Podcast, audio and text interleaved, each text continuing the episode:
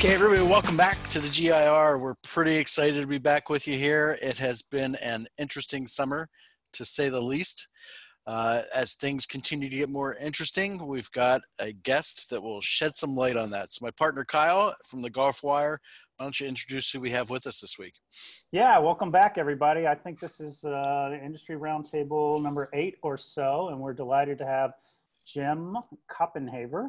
Koppenhaver Copenhagen. I've already messed it up. But uh, some some people affectionately know him as Jim K. But uh, if you follow Pellucid, they are kind of the industry experts at macro level data tracking and insights into our industry. And I know when the whole we're probably sick of hearing about COVID, but when the pandemic kind of first hit, we were all kind of woe is me and concerned that the sky might be falling on an already uh, kind of troubled trends. Um, but Jim, I think, will point out there's sort of a light at the end of the tunnel, and we had a June bounce, and all kinds of things are looking good. But before we get there, Jim, could you maybe just take a step back and tell us about uh, Pellucid, what all they offer, what they do, maybe the genesis story? Yeah, absolutely. Welcome to the show. Thank you. Thanks. So, hey, everybody. Um, as Kyle mentioned, uh, my name Jim K is probably the easiest, and uh, I started this odyssey in the golf industry back in 2001. So I had come out of consumer packaged goods uh, where I had spent a fairly successful 25 year career. Uh, and as I looked at the golf industry, I thought a lot of the things that we used in CPG, as it's termed, um, as far as how you track things and quantify things and diagnose problems and opportunities, could be applied to golf. And so I kind of flipped over into this industry and, and got a very rude awakening that we had very few information sources here and the metrics that I had taken for granted. And so we just started building them kind of piece by piece. So the first thing was we built uh, consumer survey data and we went out. And so that collects annually how many participants do we have? How many times are they playing in an average year? What are the demographics of that? You know, race, uh, income, age, presence of kids. And so that was our first product in the marketplace, uh, a thing called the State of the Industry uh, which today has survived. Back then, there were about seven different opinions on it. Today, uh, Pellucid is one of the last ones standing. Uh, NGF makes a, an attempt at it every once in a while. Um, and so from there, then the next thing that I kind of tackled was I said, you know, you need to be able to do market analysis. What I saw, and I was one of the first ones to say, hey, you know, there was this build a course a day. And unfortunately, the industry and everybody else took that to heart and they just started building courses like they were swimming pools or dandelions. And at one point, uh, we built uh, a course a day. And one of the years, I think it was 1998, we built 400 courses in a year. And unfortunately, what happened about that time, and you couldn't have seen it coming, in fairness to NGF and everybody else. So they they kind of straight lined this thing on participation and frequency as around the era of Tiger Woods. And so they just projected the straight line out and said, hey, let's go build a bunch of courses. And as luck would have it, about the time that they were building and advocating that, that line peaked and started going down. Uh, and so it took a while to kind of stop the train. Uh, and so what I was looking at is saying, okay, we need to be able to quantify markets to say, where is this imbalance the greatest? Uh, and to provide some direction to people who are investing in golf courses and saying, hey, build here versus there, build this type of course and not that. And so we built our second product, which was the Golf Local Market Analyzer. So in that, it's a, a web-based software, and we deliver. We take the survey data, which is the golfer base. We take a facility database, which is the supply, and then we take demographics from our partner Alteryx, which is where's the population growing, what uh, you know is affluence increasing, et cetera. So with the GLMA, as we call it, uh, we can analyze any market in the country, five mile radius around a golf course from the comfort of your desk in all of about uh, five minutes. Uh, so then the third product that we launched into was I got tired of going to conferences and stuff and having people tell me when rounds went up, it was due to superior management. And when rounds went down, it was bad weather. and so I said, there's got to be a way to quantify this. And so our third offering was Cognologic, which was partnering with a company um, called WeatherBank, uh, who are weather experts. And we built rules around what constitutes a golf playable hour. And so, Kyle, as you and the Wire guys know, we publish every month uh, through your publication, you know, what was golf playable hours for the last month and where do we stand for the year and how does that compare against rounds? And as we get into kind of the projections of what happened in May and June, I'll come back to kind of weather impact uh, and you know being able to factor out if we had a bounce, was it due to weather? If it was, how much was due to weather? And how much of it is due to increased interest in the sport and restrictions on other things? So that's the four minute monologue on Pellucid's history and, and how we got here. Yeah. Well, I, I know everybody in the industry really appreciates kind of the data analytics approach you, you brought to the industry. So, um, and, and your, as you said, your summary that you send in each month is one of our more widely read uh, sections. So cool. Appreciate that. So as uh, you know, from where you sat, maybe uh, on high or, uh, or, or wherever, how did the pandemic look as you were looking at early data and, and take us through you know what you're calling the June bounce? Yep.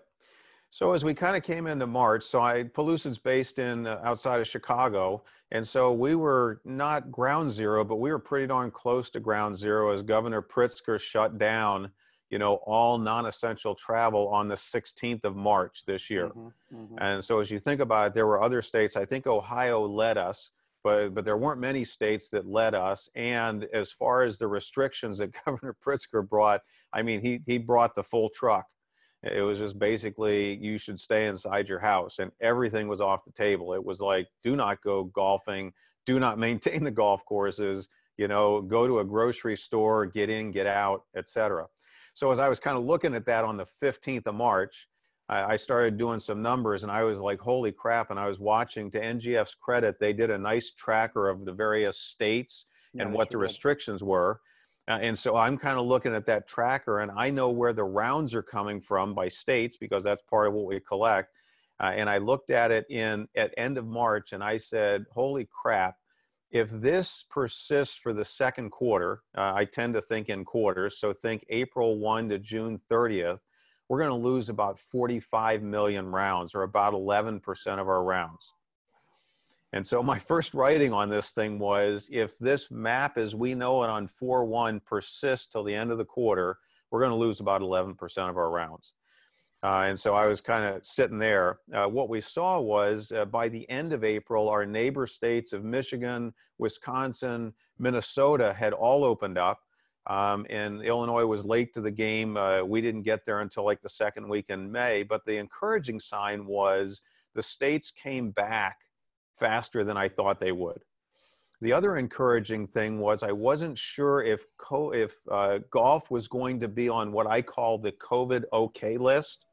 Mm-hmm. Uh, and so the other thing I was watching was, you know, depending on how they flip, as you guys know, we've not been on the favorable side of government regulation, you know, the past 10 years, as far as like when the Hurricane Katrina hit New Orleans, you know, we weren't eligible for relief. So I'm kind of I was hedging my bet and thinking, A, I think this is going to last longer, and B, I don't think we're going to get a favorable bounce. The good thing was that it didn't last as long as I thought. Most of the country was back open and operating by the second week in May. And we did get favorable treatment that they said, hey, you know, you can start opening golf courses under these restrictions. So as I kind of looked at it, I backed off my estimate and said, okay, now what I know on 1 May I said, I think we're going to be about 20 million rounds down by the end of the second quarter. And about that same time, NGF came out, and probably one of the rare concurrences of Pellucid and NGF in my 20 year history was NGF did their math and they came up with 19 million. So that was kind of the snapshot um, at the end of May. Uh, and then I'll pause there for questions and then I'll tell you kind of what's happened in June and what I'm seeing for July and, and how that may play out. Yeah, one of one of the things that um, we were hoping and speculating, and I don't know if this is a question, but I'd like to get kind of your take on it, Jim. Is um, we uh, I get when I say we, I mean myself at Gallus, some of the courses we were talking with that as this was unfolding in end of March into April and everything was you know, super unsure, uh, although, you know, uncertainty is a way of life right now, it seems. Um, a, lot of what we talked about was how there maybe wasn't a better time of year for it to happen. Shoulder season that it wasn't necessarily impacting the warm weather states quite as much because they were coming out of season, and then the cold weather states weren't impacted as heavily because of um, not even some of them wouldn't have even been open that much in, in the end of March, beginning of April. So what uh, in, in everything that you've looked at that way, I'm assuming that that's kind of played a role into you know us us pulling out of this in a in a positive way. The way we have is that really it was kind of a a lull in what you know rounds anyway, just that time of year naturally. Yeah, no, that's a great point. I mean, it, it, right now, if it plays out the way I think it's going to, it will be, Rob, to your point, it'll be a glancing blow. So, just uh, for example, I've got some numbers here in front of me. If you think about the rounds contribution for the year by month nationally, now think this is the combination of those warm weather and cold weather seasons. Right. So, in March, we do about 25 million rounds annually.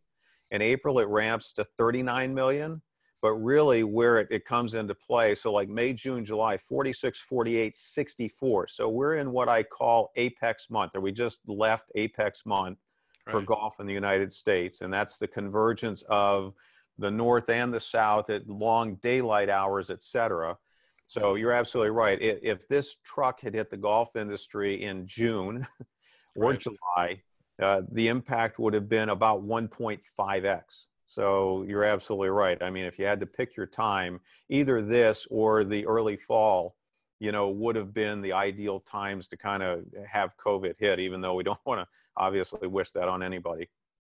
Well, can we talk about some of the recovery then too, as we came into those apex type months, as we came yeah. into the, the busier months?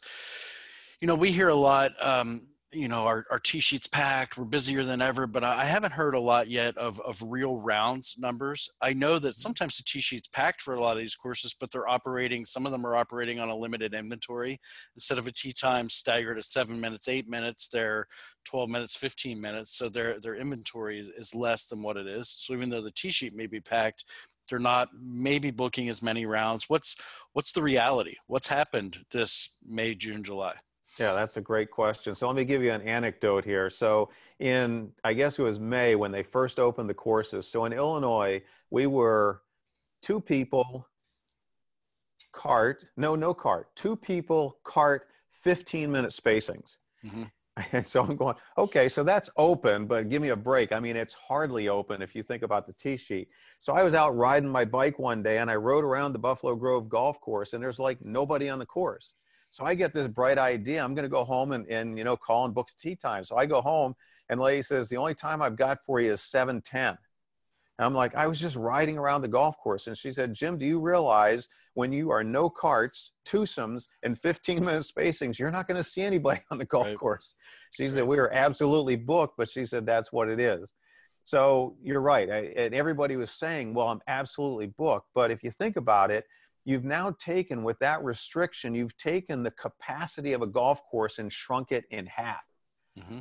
and, and, we were operating before this started about 53% utilization. So it makes sense to me. It's kind of like due to restrictions we limited the capacity to half. It's now full right but the fact of the matter is it isn't full from a revenue and rounds standpoint it was just it gave us the appearance of being full because we had compressed that now they subsequently went to carts allowed, you know, foursomes, two carts, and they shrunk it down to 10 minute spacings. And so now we started to see the benefit from quote unquote full tee sheet. It's like now it's really starting to come back in the metrics. So, and Rob, you're absolutely, absolutely right. In May, I'm listening to all this anecdotal evidence and I'm saying if we're just solid booked up and all the rest of this stuff, I expect to see a double digit bounce in rounds compared to May of 19. And so the Datatech numbers came out and it was a 7% increase. And I was like, eh, that doesn't sound like chock full. You know, we are just going nuts, turning them away at the gates type of thing. Right. And so I kind of looked at it, I said, okay, the good thing is, you know, 6% up, we gained back about 3 million rounds of that 20 that we were down. But my kind of assertion was I want to see what happens in June. If we don't get a double digit bounce in June on rounds, then I'm not buying into the party. Um, fortunately, we did. We got a 14% increase of rounds in June, which picked up um, about, uh, let me see, 16 versus 3, picked up about a 13 million rounds. So now we picked up about three in, in uh, May. We picked up about 13. So right now we're only sitting about three to four million rounds down. And I'm looking at it, I'm going, okay, so if July turns in another double digit, And I would even say because of the June strength, if July is at least 5% up, then we're in pretty good position to have visibility to getting back to what I call even. I think a very realistic and aggressive target for us is if we could survive COVID and come out of 20 even to 19, uh, we will have dodged a major bullet as an industry. So it takes you into what has to happen. what has to happen is if we get July greater than 5%, then all we need is a 1.5% increase each month for the balance of the year over a year ago, and we get back to even. And so from where I sit, I, am kind of liking that bet right now. I, a month ago, if you'd have talked to me, I would have I would not have taken that bet with the June results and what I've seen in the July weather, which is basically flat. So weather is not going to be a hindrance or a help in July. Um, I, I'm kind of liking the bet right now to get back to even. All things aside, revenue wise, you know, course is talking about you know, raising prices, doing anything like that. Just that thrown out and aside. If they just went with regular rack rates coming into season, this bounce in June should have should be producing greater revenue for the course of the year as as well. Yes, or it produces greater revenue, but not compared to last year. So you're right. So okay. the rate is coming up as we move out of shoulder season here in the north. But remember, your comps, as we call them, are going to be against last year, which is the same ramp that you're going to get from gotcha. last year. Right. But an important point that you bring up is everybody looked at this and they're using rounds as the benchmark to say, hey, how good is it? The problem is that nobody takes rounds to the bank. You know, last time I checked, the bank only accepts money. Money. Yeah. so the challenge is you look at the restrictions that were placed on the industry. So, first of all, take out all your events, so all the weddings and the shotgun starts and all that stuff gone. Right. Right. You take out your food and bev, you take out your pro shop, and you've got some range revenue left, but unfortunately, range revenue of those things is the smallest piece of it. Uh, and you take out a big part of your cart revenue. Mm-hmm. So as you look at it, while people on the round side were be, getting healthy and it looks really good, you know, we've taken a fairly substantial hit in revenue. Now, what a lot of the courses that I'm talking to are set, telling me is they're saying, hey, Jim, on revenue, I'm just about back to even to last year. Uh, I'm a math guy. I have no clue how you take out events and food and beverage and pro shop and get right. back to even on revenue, but they're in the trenches and the guys who see the balance sheets every day. So I got to take their word for it. Um, but I do think we're going to take a revenue hit this year um, commensurate to the fact that they've taken out some of those those revenue departments that we've relied on in the past. I mean, I would hope that a lot of these courses in these cases, not hope for the sake of people, but for the sake of the course's financial health, that I assume there's been some compensation in there in in payroll. Gross revenue might might be down, but payroll might also be down significantly. So their bottom line could potentially be up with a with a lower top line. Yeah, and that's a great point. I mean, there's all sorts of things that, that are in the cost basis that can be taken out in COVID. The challenge is that the biggest part of that cost is the maintenance of the golf course. Mm-hmm. So the only savings they really got was when they weren't, you know, able to go out and maintain the golf course. And most of our clients said, you know what, even when the state had us closed down, we were still mowing once a week. Mm-hmm. just hoping that there wasn't somebody out there, you know, lurking around looking you know, for the, the random mower out there. So they said we were still doing some maintenance. But you're right, a, lo- a lot of them have taken fairly aggressive cost reductions uh, and managed that way.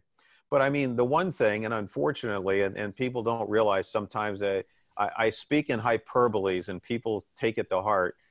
Uh, we're going to see more golf courses close at the end of this year. I mean, there is just no other way around it because by anyone's estimation, and we don't have a good number on this, probably 25 to 30% of the public access courses out there were operating with less than six months of cash flow. So you look at those courses and they were just on the bubble even when things were going well.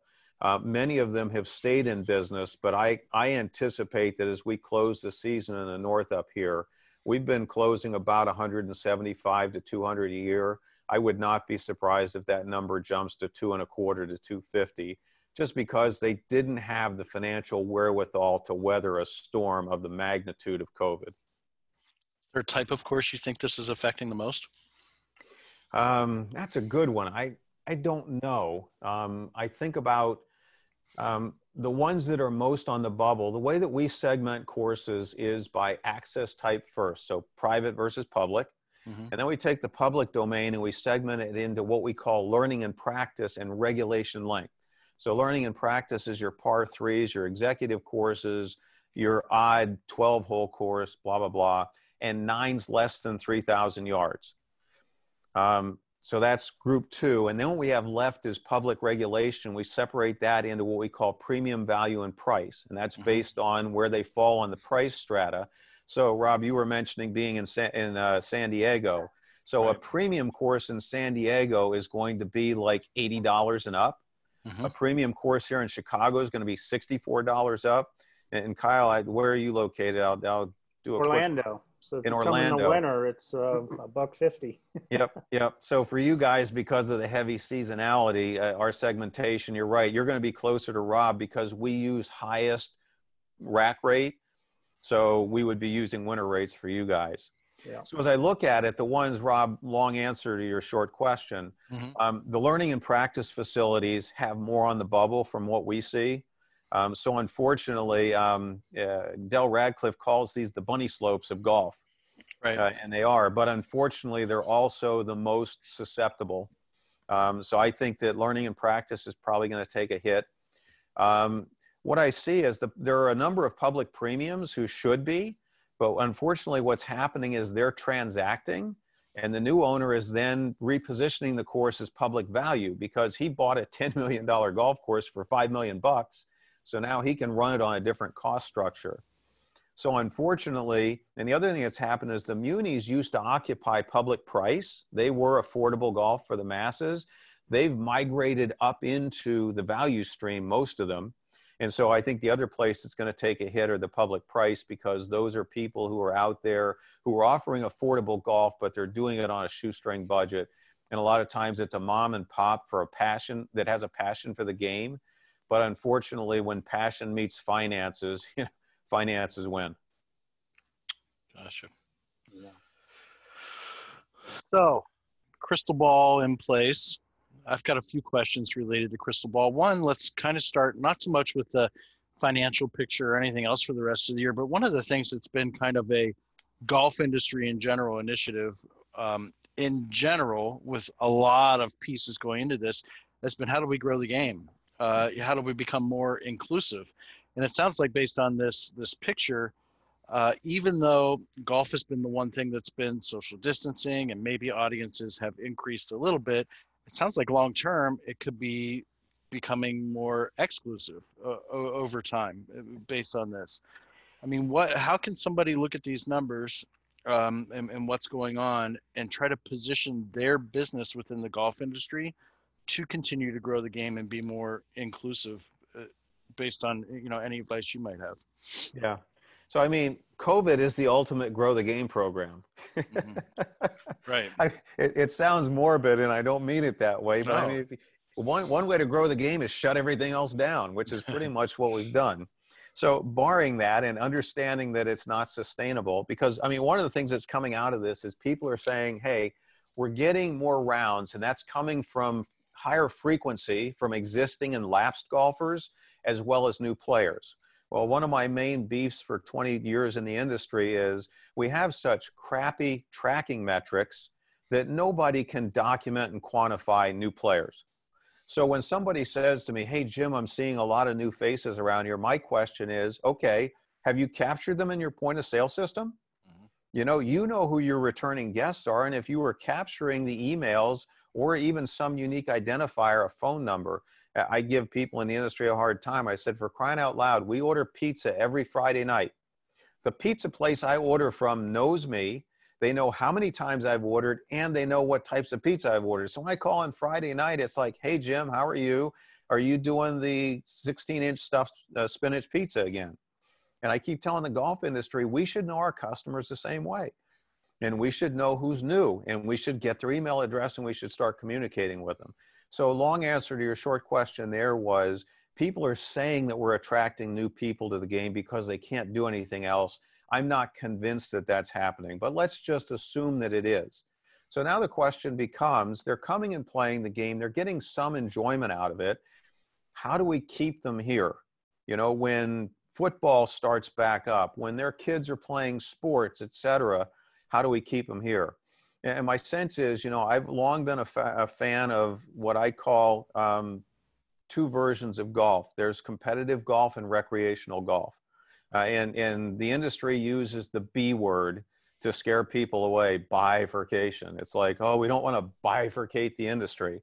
It's like, look, folks, people are already playing two versions of golf. There's the USGA version of golf, and last time I checked, there's only about 3 million handicapped golfers in the US. So, for another 18 million golfers out there, they are not playing competitive golf eh, with their USGA rule book and their handicap and their scores, et cetera. You know, how do we make it enjoyable? And how we make it enjoyable is what I call relaxed rules. So my sense is when somebody gets out on the golf course, you know, make it as easy as possible to enjoy. You know, if your ball's in a divot and you're out there and this is the second time you've played, roll the friggin' ball. You know, there's no honor and no medal to be given for trying to figure out your second time out, you know, how to hit a ball out of a divot. In the same way, I've encouraged the equipment manufacturers and said, you know, every other sport has you know, we got metal bats in baseball. We got outsized rackets in, in tennis. We've got all these things that take advantage of technology to help somebody enjoy the sport more quickly.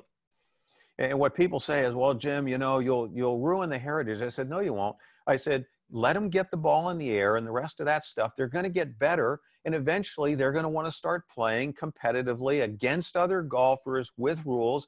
And when they do that, then they have to be using conforming equipment. Mm-hmm. It's the on ramp. Recreational equipment and relaxed rules are the on ramp for the competitive game and the, and the historical legacy that everybody's trying to protect. They don't have to conflict with each other. So, in my mind, player development is about how do we get people on the course, get them to enjoy it quickly by not making it so stuffy, let them take their you know their portable music with them you know? Let them be doing social media on the course. Let them wear their jeans all that stuff. Uh, and, and the, the industry has just kind of fought that tooth and nail. And and my colleague stuart lindsay the final component that he hits on that i never thought of before but he's absolutely right is you know a better rental program I hmm. mean, one of the barriers when you say to somebody is, "You do you want to come play golf?" It's like, uh, "Do I have to go buy equipment?" Yeah, you got to go buy fifteen hundred dollars worth of equipment while you hmm. figure out whether you really like this game or not. It's like rental programs. Stuart ran a, a, several golf courses, and he said we had self-liquidating rental programs. He said we would go get the equipment from Ping or Acushnet, he said we would rent those out during the summer to our beginners, and at the end of the year, if they liked the set they were playing, they could buy it. And if they didn't like it, he said we could sell it, you know, off market for 50%. He said we only paid 70% for it. By the time you took the rental income out of it and what we got in the liquidation on the back end, he said we always broke even, if not make money. It's like simple yeah. idea. Yep. Mm-hmm. Very good. So that's that's Jim's. If I were going to do player development, you know, I would, you know, just open the gates and say, look, we're going to make this easy. We're going to make it affordable. We're not going to worry so much about the rules of golf. Uh, the the analogy I use that people laugh about is I said if somebody showed up and I owned a golf course and they had a Coke bottle on the end of a stick, and they said I want to go play 18 holes, I would say that's forty dollars. Play at pace. Do not destroy my golf course and have fun. Right. Yep. And the way I'm hitting the ball lately, just about anybody could beat me with a Coke bottle on a stick. So, despite what my index might say. Yep. Yep. So those are the types of things, you know, I think that we're going to have to do. I'll be very interested. We do the annual survey, so I'll be very interested in February of next year. Everybody's saying to me that we've got all these new golfers. Uh, and so we will measure at the end of next year um, who is new to the sport, how many uh, golfers we gained or lost, and whether frequency went up. So the other thing, you know, that I see. One of the other things we can do in player development that I talk about is a lot of people will try it one or two times. And so they kind of come to this level of one or two frequency. At that point, you either have to get them to a higher frequency. Our median frequency is 10 rounds a year. Mm-hmm. You either got to get them up closer to 10 rounds a year where shot and hole and round euphoria sets in. So for like me, I've been playing for 20 some years. I'm still a mid 90s golfer, but I hit enough good shots during the round that that's all I remember at the end of the day. Right. So we've got to get them from that one, two up into bumping up into eight or nine rounds a year. And once we get them there, they tend to stick.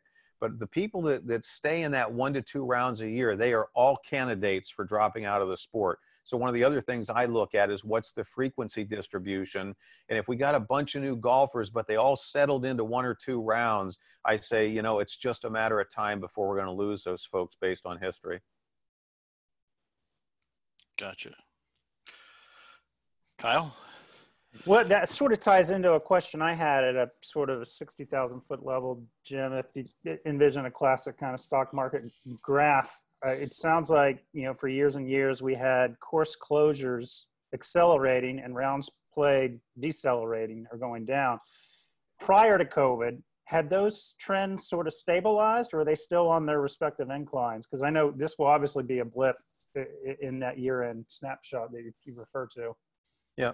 So the trends had continued, but the rate of descent or rate of change had altered. So, an example um, up to about 2015, we were losing 3% of our golfer base annually, which anybody who's been in a consumer business, losing 3% of your, your consumer base annually is not good. Mm-hmm. And that's how we got from almost bumping 30 million golfers in 2002 to where we sit today at about 21 million golfers.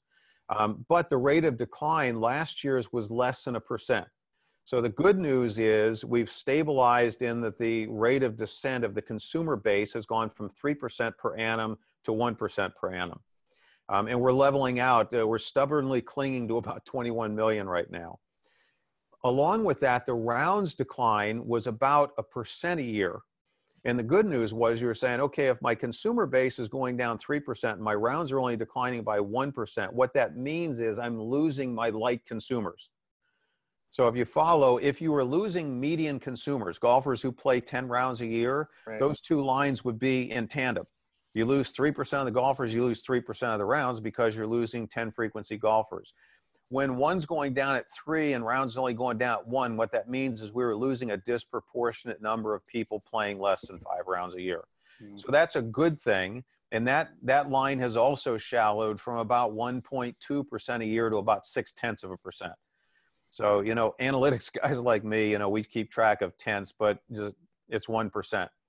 As far as the closure rate, this is one that's just baffled me. I've looked at this industry uh, and, and we've not been the picture of health. And I've said we've been losing about a half a percent of the supply a year. That's now accelerated to about a percent. But to hmm. get healthy, we should be contracting about 2% a year. So, despite as bad as all the financials are, we still are not able to close courses at the rate that I think is commensurate to what we need to get back to health. And what I'm seeing is it was really easy to plant a golf course back in the day because a golf course is an easy thing to get behind. You know, you're going to take 200 acres of green space and you're going to recreate across it. It's like everybody in the community is all for that. The problem with taking them out is they're not dry cleaners. You can't just close a dry cleaner a strip mall and put another business in that little box. So now you've got 200 acres of green space and trying to take it out of play gets the attention of all sorts of people. And a lot of those were built with real estate developments, and those real estate developments came with covenants. And those restrictive covenants said you can't take the golf course out of here without an act of Congress. So what's impeding our progress in in contracting the supply to reflect the consumer base and demand is it's a lot harder to plow a golf course than it is to plant it. So I keep saying this has got to accelerate. Uh, and, and what I'm thinking is COVID will be one of those accelerators that the math will just not work in this thing. But the challenge is we still have to figure out if those courses are not financially viable, what does that space become? And everybody has like a belly button. Everybody has an opinion on every single one of those courses that need to close due to financial reasons. Yeah. So Well, things. you- Uh, ahead, well, I've, yeah, I've got just kind of one last question, and it might be a good spot for us to get close to wrapping up this conversation with. And that's as this year unfolds, one of my um, concerns, I, I, I guess you would call it, is even though the golf economy has gotten the balance, things look good, feels like a pretty safe bet that we're going to wind up with a decent uh, 2020 in the in the in the golf world. I'm concerned about the economy in general, eventually, you know, bleeding over into the golf world and, and what that looks like. And, and even though you said you're kind of betting on things going well, the, uh, the remainder of this year, what's, what's the crystal ball tell you, Jim? You know, where, where are we at for the rest of 2020? All things considered, you know, there's not, you know, I, I forget, I think we got past the murder hornets. I think that that went away and that seems to be okay. Um, I, you know, as long as there's not nuclear attack or, or anything crazy going on. But 2020 has been 2020, so who knows? Um, considering kind of a normal rest of this year, weather-wise and everything else, what's what's it look like it's going to shape up for for everything, and and then maybe even moving forward into next year, if we're to learn from where we're at, how does, the, in your opinion, how's the golf industry set itself up for a successful 2021? Yeah, great question. Hard question. Uh, I think it was Yogi Berra that said predictions are hard, especially about the future. So as, as I think about, I mean, what does 2021 bring sitting here on the, what is it, the 6th of August in the midst of COVID still?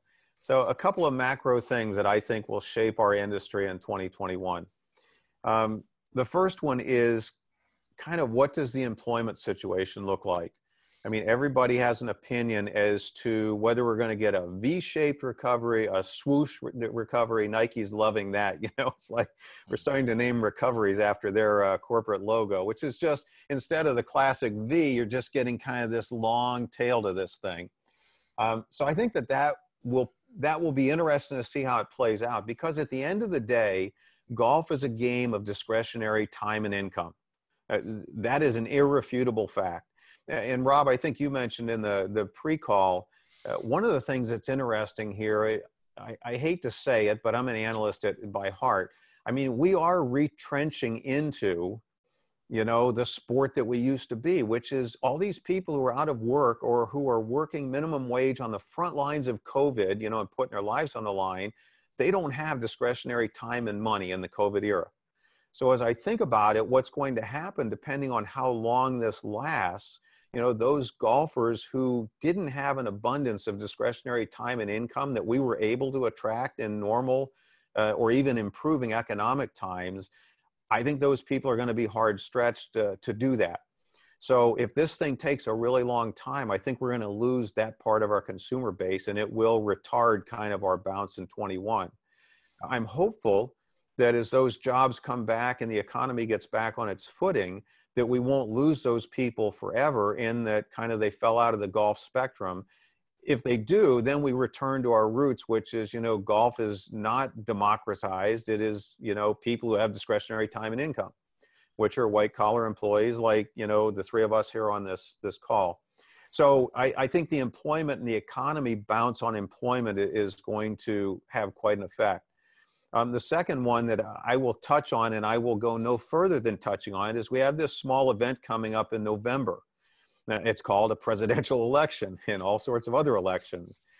We would be naive and remiss to not say that the golf industry will be impacted one way or the other based on the outcome of that election in November. Uh, so, as I look at it again, it is a game of discretionary time and money, and our consumer base um, you know, sits in, in part of the political spectrum. So if people start doing things with their discretionary income, they will change behavior. They, they always have and they always will. Um, outside of that, as I look at kind of just the the game, forgetting about the two macro trends, and that's a big forgetting about. Um, we're finding support in the consumer base somewhere between 20 and 21 million golfers. That's encouraging to me. Um, you had asked earlier, you know, how do we grow the game? I don't think we've solved the puzzle as to how we grow it. So if somebody says to me, do you think, you know, we're going to now start an ascent back to 22, 23, 24 million? Not unless we solve some of the issues that I brought up as I said, you know, here are the restrictions and things we need to uh, get rid of. The good thing is that our core consumers continue to play. And that's one of the reasons that, you know, our rounds decline didn't match our, our consumer base decline. So those golfers aren't going anywhere the small canary in the coal mine on that is right now the baby boomers are carrying the game. They have grown into an age group where they have discretionary time. They grew up with the game, they love it, and they're increasing their frequency like we said they would. The challenge is the generations following them, Gen X and millennials, are not taking up the game of golf the way we did in our 20s to 30s. So now you have two scenarios. Either uh, the unlikely scenario you know, when they get to be 35, something goes off in their biological clock that says, I can't play softball and basketball and football anymore. I think I'll take up golf. That would be nice and, would help us. Or because they didn't grow up with the game, we're going to have to start educating 35 and 40 year olds to the game of golf. I mean, my positioning has always been we should say we own recreational sports participation from 35 on we are the only sport with a, a, legitimate calling card that said you could take up this game at 35 and you can play it for 40 more years or more. And you can't do that with lacrosse. You can't do that with basketball. Right. The knees wear out. So I, I, really think if somebody you know handed me a marketing plan and said, "What's the marketing plan for golf?" I would say we own 35 and up for participatory sport in the United States. That's what we want to dominate.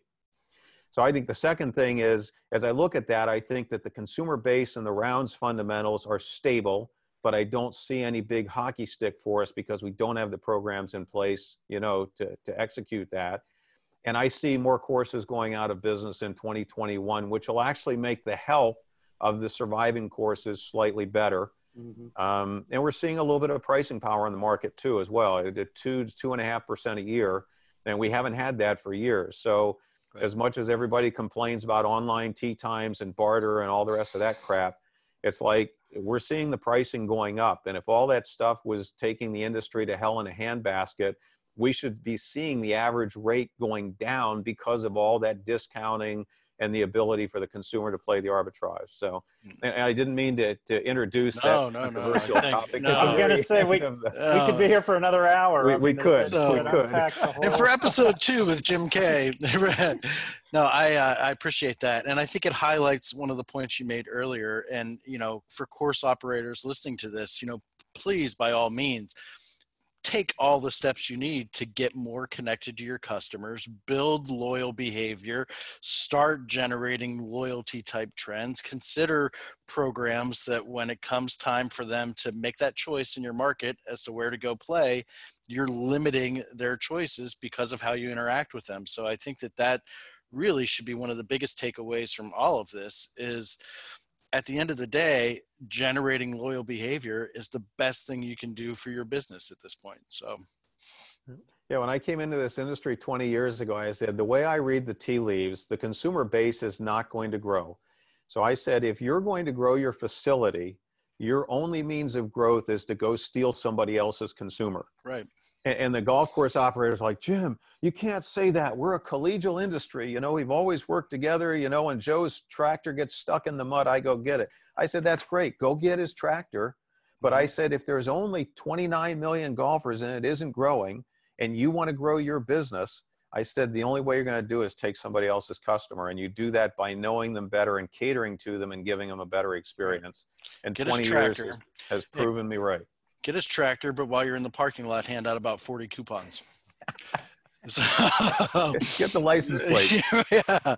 So, very good. Well, Jim, if uh, if a reader or a listener wanted to sort of unpack this a little further and reach out to you, get some of your uh, industry research reports, the Pellucid uh, perspective, what's the best way for somebody to to, to engage with your your company? Yeah, I appreciate it. Let me give you the 30 second commercial. So www.pellucidcorp.com uh, has all of our services out there. It also has the most current reports that are in the public domain. So it's a good place to drive by once a month just for information. Um, I can be reached at real easy, jim at pellucidcorp.com. So uh, I handle most of the inbound emails, and it's not a, a, flood that I can't handle daily. So either to the website or email me, and we would love to talk to you and educate you. And for those of you that didn't write that down quickly enough, that'll be in the show notes too. You'll be able to see it either in the podcast, all that information will be there, or if you watch us on YouTube, it'll be on the screen following uh, me blabbering on here at the end the way I tend to. So, Jim, thanks a lot. It was really yeah. joy having you on and talking to you. Appreciate incredibly insightful. Good. I enjoy it. And uh, how about we have you back in February when the your snapshot of the previous year is wrapped up?